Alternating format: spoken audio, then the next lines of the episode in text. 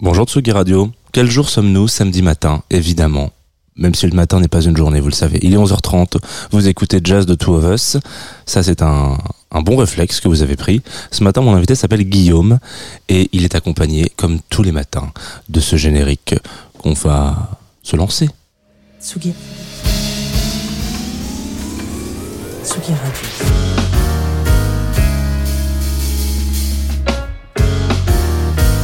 Jazz The Two of Us, Jean Fromageau.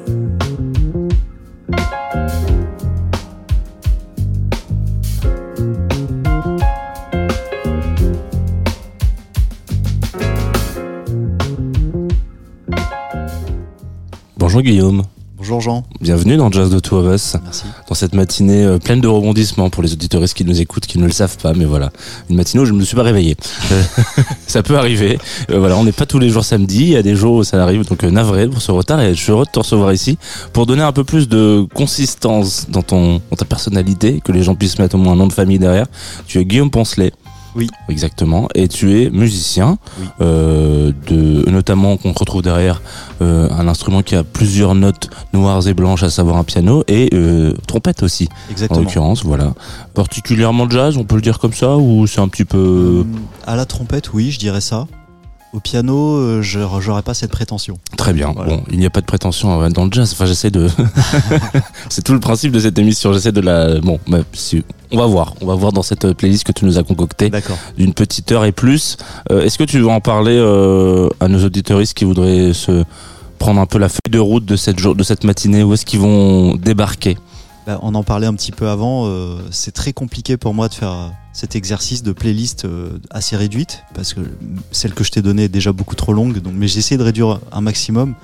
Se demander quels sont les morceaux importants, quels sont les morceaux qui m'ont marqué. Il y en a tellement que j'ai essayé de condenser un maximum, et c'est vrai que c'est beaucoup de musique américaine parce que bon, le jazz c'est mondial maintenant, mais pour moi c'est avant tout une musique américaine, et c'est beaucoup la musique qui m'a marqué dans les années 50, donc voilà, il y aura surtout de ça dans cette playlist.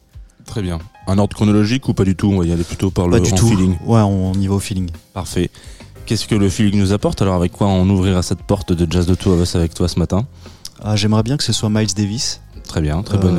Ça peut être Round Midnight, ça peut être Summertime, comme tu veux. En vrai, comme c'est toi le rédacteur en chef, à partir de maintenant, c'est toi qui décides. Donc. Je mettrais bien Summertime alors. Très bien, en avant.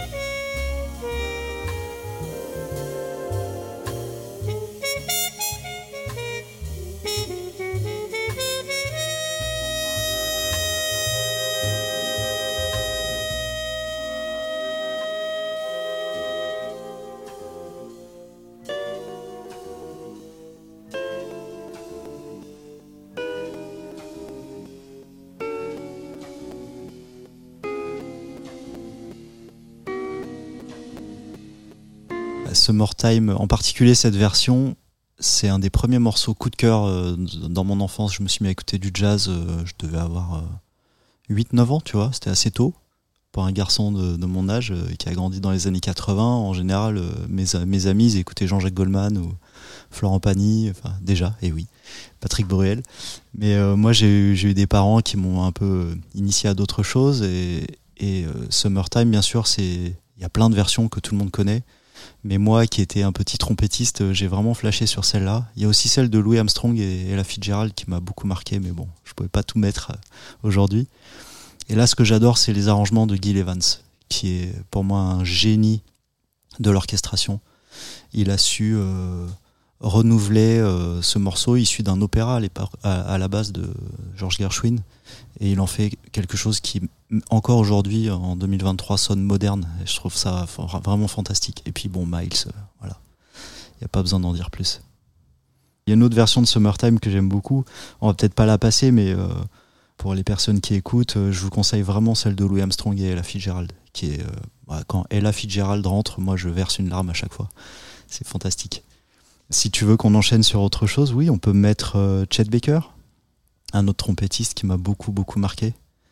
How deep is the ocean, avec un super accent.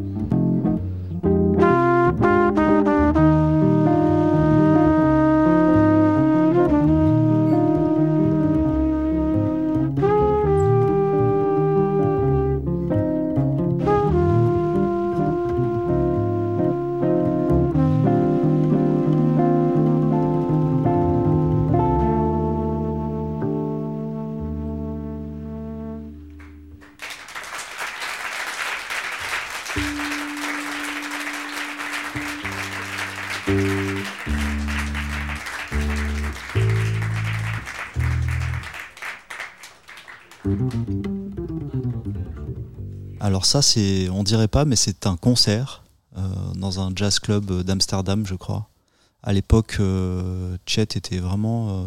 je pense qu'il est décédé 2 ans plus tard, il me semble. Donc ça, c'est un standard, bien sûr, bien connu, mais c'est une version enregistrée dans les années 80, en trio, avec Doug René à la guitare et NHØP à la contrebasse. Je dis NHØP parce que son nom danois est imprononçable, donc on se contentera de ça. Mais pour moi, elle est fantastique. C'est vraiment la période de Chet que j'aime beaucoup, beaucoup, beaucoup.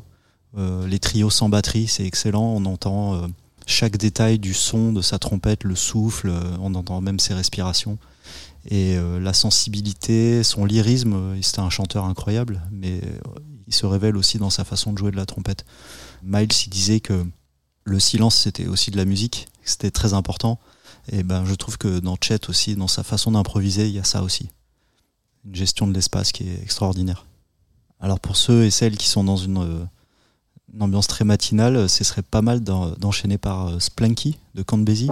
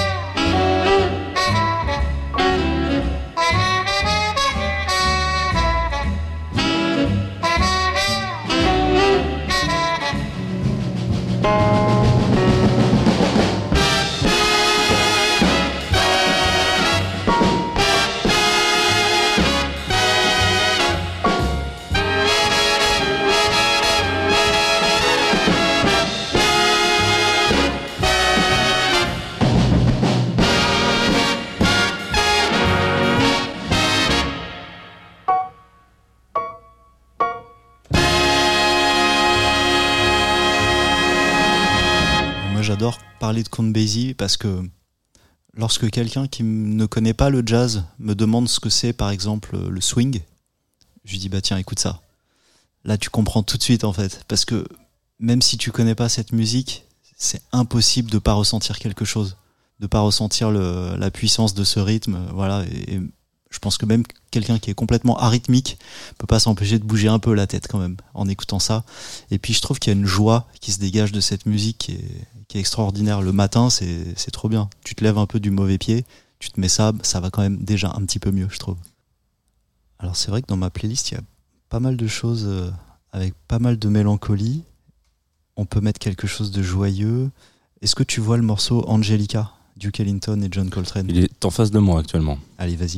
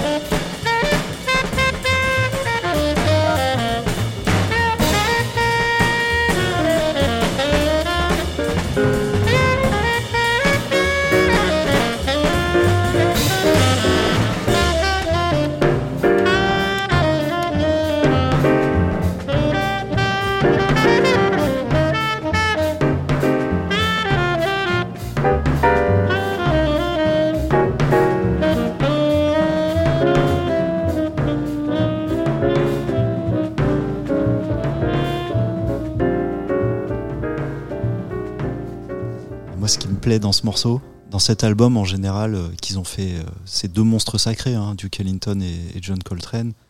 Et l'association peut paraître un peu improbable parce que Duke Ellington, c'est déjà, à l'époque de l'enregistrement du disque, je ne saurais pas te dire en quelle année, mais c'est déjà une légende du jazz. John Coltrane est encore jeune, et donc c'est deux générations qui se croisent et deux styles complètement différents a priori.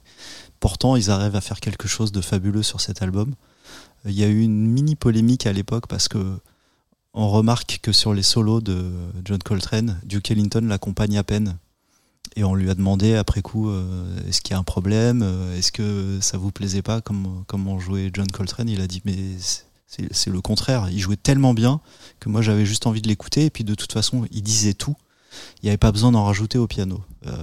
Et moi je trouvais que c'était un bel hommage quand même. Parce que Duke Ellington, c'était vraiment... je pense qu'on peut dire c'est la personne la plus importante des années 30, je pense, dans l'histoire du jazz, parce qu'il a apporté cette musique à un niveau qui est devenu extrêmement populaire, tout en conservant cet esprit novateur. Il a vraiment fait beaucoup avancer cette musique jusqu'à sa mort, en fait. Et Coltrane, évidemment, et même si sa vie a été très courte, c'est une légende. Aujourd'hui, il y a des églises aux États-Unis qui portent son nom. C'est pour dire l'importance de ce monsieur. Alors, on peut peut-être mettre un morceau qui va sortir un petit peu de notre ligne éditoriale pour l'instant, mais c'est un morceau qui m'a, moi, beaucoup marqué parce que la première fois que je l'ai entendu, j'ai rien compris. J'ai trouvé ça dissonant, j'ai trouvé ça étrange, j'ai trouvé ça limite agressif. J'avais 13 ans, ma mère revenait d'un voyage à la Nouvelle-Orléans et elle avait demandé à un disquaire là-bas qui lui donne des disques que lui considérait comme importants. Et donc, il lui a donné un disque d'un brass band qui s'appelle le Dirty Dozen Brass Band, que ça j'ai vraiment tout de suite aimé, et un autre album d'un trompettiste américain qui s'appelle Wynton Marsalis. J'ai écouté ce morceau qui s'appelle Black Codes, j'ai rien compris, j'ai trouvé qu'il jouait vraiment très très bien, ça saute aux yeux évidemment, mais j'ai pas compris la musique, et je me suis un peu forcé, et maintenant, je considère que c'est un des plus grands albums de jazz du XXe siècle. Donc ça a été enregistré dans les années 80. C'est un petit peu plus challengeant, je pense, pour un auditeur qui ne connaît pas cette musique, mais je trouve ça extraordinaire.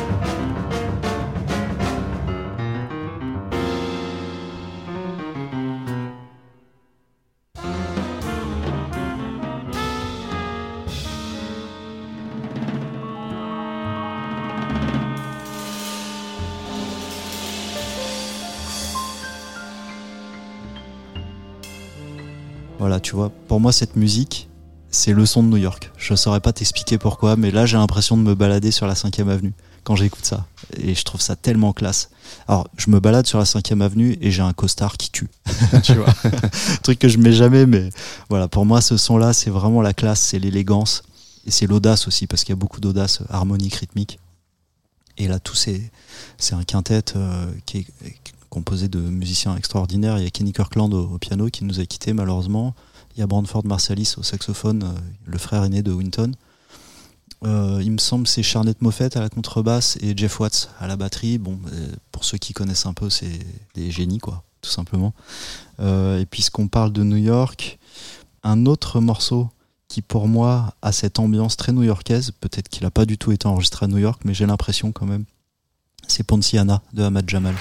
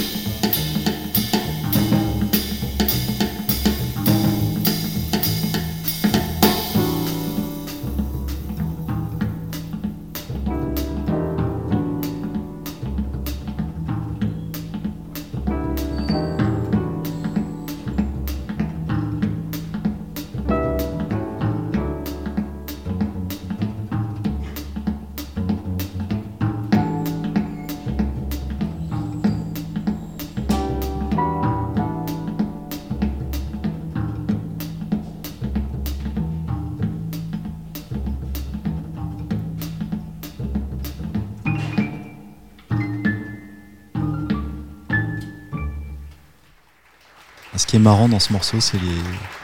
Je sais pas quelle version on a mise là, parce que comme on parlait, j'ai pas entendu la fin, mais il y a des versions de ce morceau où on entend 3 pauvres applaudissements à la fin, comme s'il y avait 4 personnes dans la salle, dont 2 qui écoutaient pas du tout. Et je trouve ça extraordinaire parce que ce morceau, c'est devenu, il est devenu mythique, en particulier cette version. Chez les pianistes, chez les amateurs de jazz, Ahmad Jamal, c'est une légende qui nous a quittés il y a pas longtemps d'ailleurs. Et c'est marrant de se dire que on avait ça par exemple avec le morceau de Chet Baker qu'on a mis tout à l'heure. Tu sens qu'il n'y a pas beaucoup de gens qui sont dans la salle, mais j'espère que le peu qui sont là se rendent compte du moment de grâce auquel ils sont en train d'assister. Et Ahmad Jamal, c'était vraiment un pianiste d'une élégance incroyable. J'ai eu la chance de le rencontrer brièvement. J'ai pas voulu le déranger, mais il était trop gentil, quoi. Vraiment. Et moi, alors c'est pas toujours le cas, mais ça fait toujours plaisir quand les musiciens qu'on admire, les artistes qu'on admire se révèlent être des êtres humains extraordinaires. Lui, c'était le cas. On va peut-être enchaîner avec une chanteuse qui n'est pas spécialement connue pour son répertoire jazz, mais elle sait tout faire. Et c'est Aretha Franklin. It ain't necessarily so. Bravo.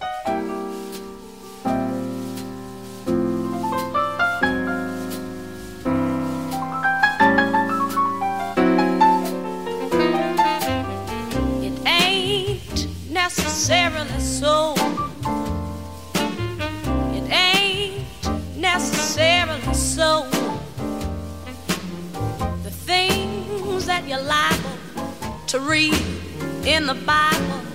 It ain't necessarily so. Now little David was small, but oh my. Yes, David was small, but oh my. He fought big Goliath, who lay down and died. Yes, David was small, but oh, oh, oh, oh, oh, my. You ever heard about Jonah? He lived in a well. You ever heard about Jonah? He lived in a well. And he made his home in that fish ship's after money. Yes, Jonah, he lived in a well.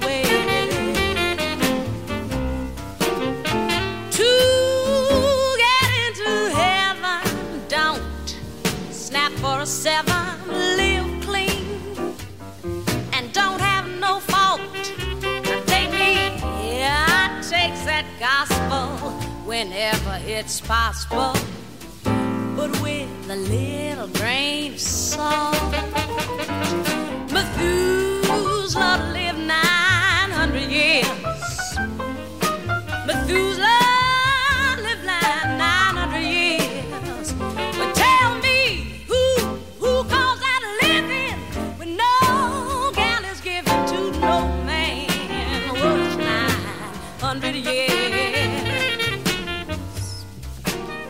that's why I say that it ain't necessarily, it ain't no necessarily, it ain't necessarily so, ain't necessarily so. Necessarily so. Ain't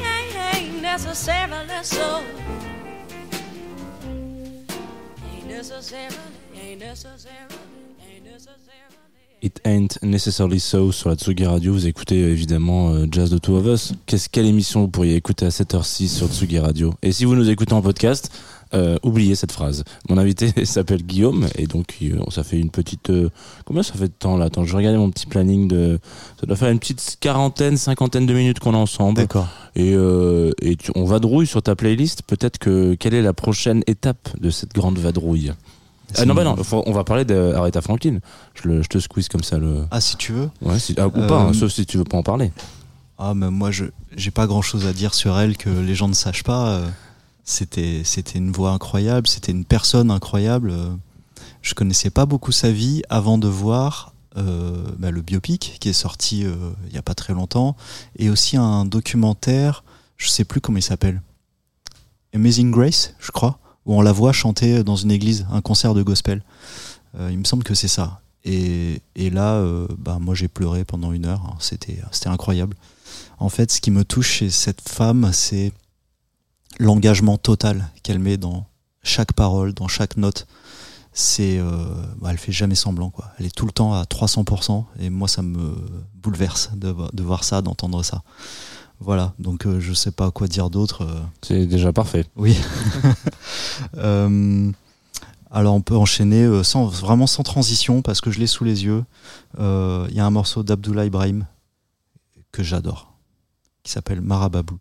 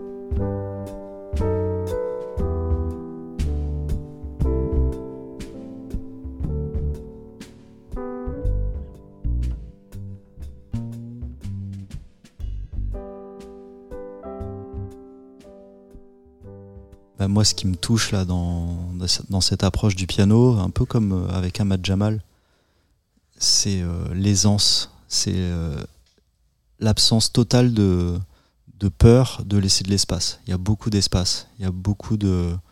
On prend le temps, on installe, et il y a quelque chose... Alors, chacun peut l'interpréter à sa façon, mais je trouve qu'il y a de la joie et de la mélancolie qui se rencontrent. Et moi, c'est tout ce qui me plaît en musique, ça. Puisqu'on parlait d'espace, on peut revenir à un des maîtres de l'espace, c'est Miles Davis avec Flamenco Sketches.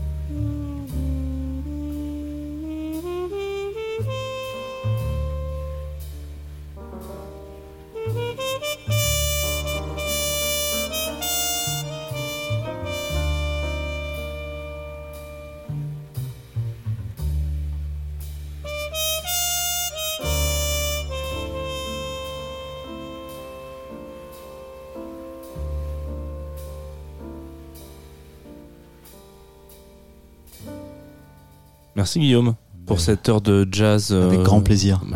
Écoute, tu reviens quand tu veux. Je serai à l'heure cette fois-ci, j'espère. Donc ouais, je vais pas dire. Alors, il y a eu quand même des petites découvertes, il y a eu des redécouvertes. Voilà, c'est ça qui est beau avec cette émission, c'est que quelles que soient les semaines, vous changez un peu d'ambiance et de musique et de mood, quoi. Mmh. Et si peut-être vous avez envie de aller découvrir un peu plus ton univers à toi perso, si je ne dis pas de bêtises, le 29 septembre dernier, donc il y a une petite quinzaine de jours, tu as sorti ton deuxième album solo qui s'appelle Durango. C'est vrai. Qui a le nom de ton studio. C'est vrai. Bah, là, je suis en antenne. Voilà, ça me voit ça. On s'en est rendu compte entre deux Miles Davis. Exactement. Est-ce que tu aurais des petites dates à annoncer aux gens qui nous écoutent, des choses un petit peu de promo, de teasing pour te retrouver ? Allez, c'est parti. Mais je serai, pour ceux qui sont en région parisienne ou alors qui ont envie de prendre le train, je serai le 25 janvier à La Cigale. Donc je suis sur scène avec un artiste qui s'appelle Luxor. Mon album, c'est du piano solo, mais il y a Luxor qui fait un peu de prod, donc on essaye de faire un peu quelque chose de moderne. Et donc j'ai vraiment hâte d'y être. On a quelques autres dates en province et d'autres qu'on va annoncer bientôt, mais voilà, pour l'instant on en est là. Très bien. Et voilà, foncez écouter ce bel album, voilà, qui a une quinzaine de jours, donc c'est tout récent encore. Voilà, il a encore ses petites dents de lait.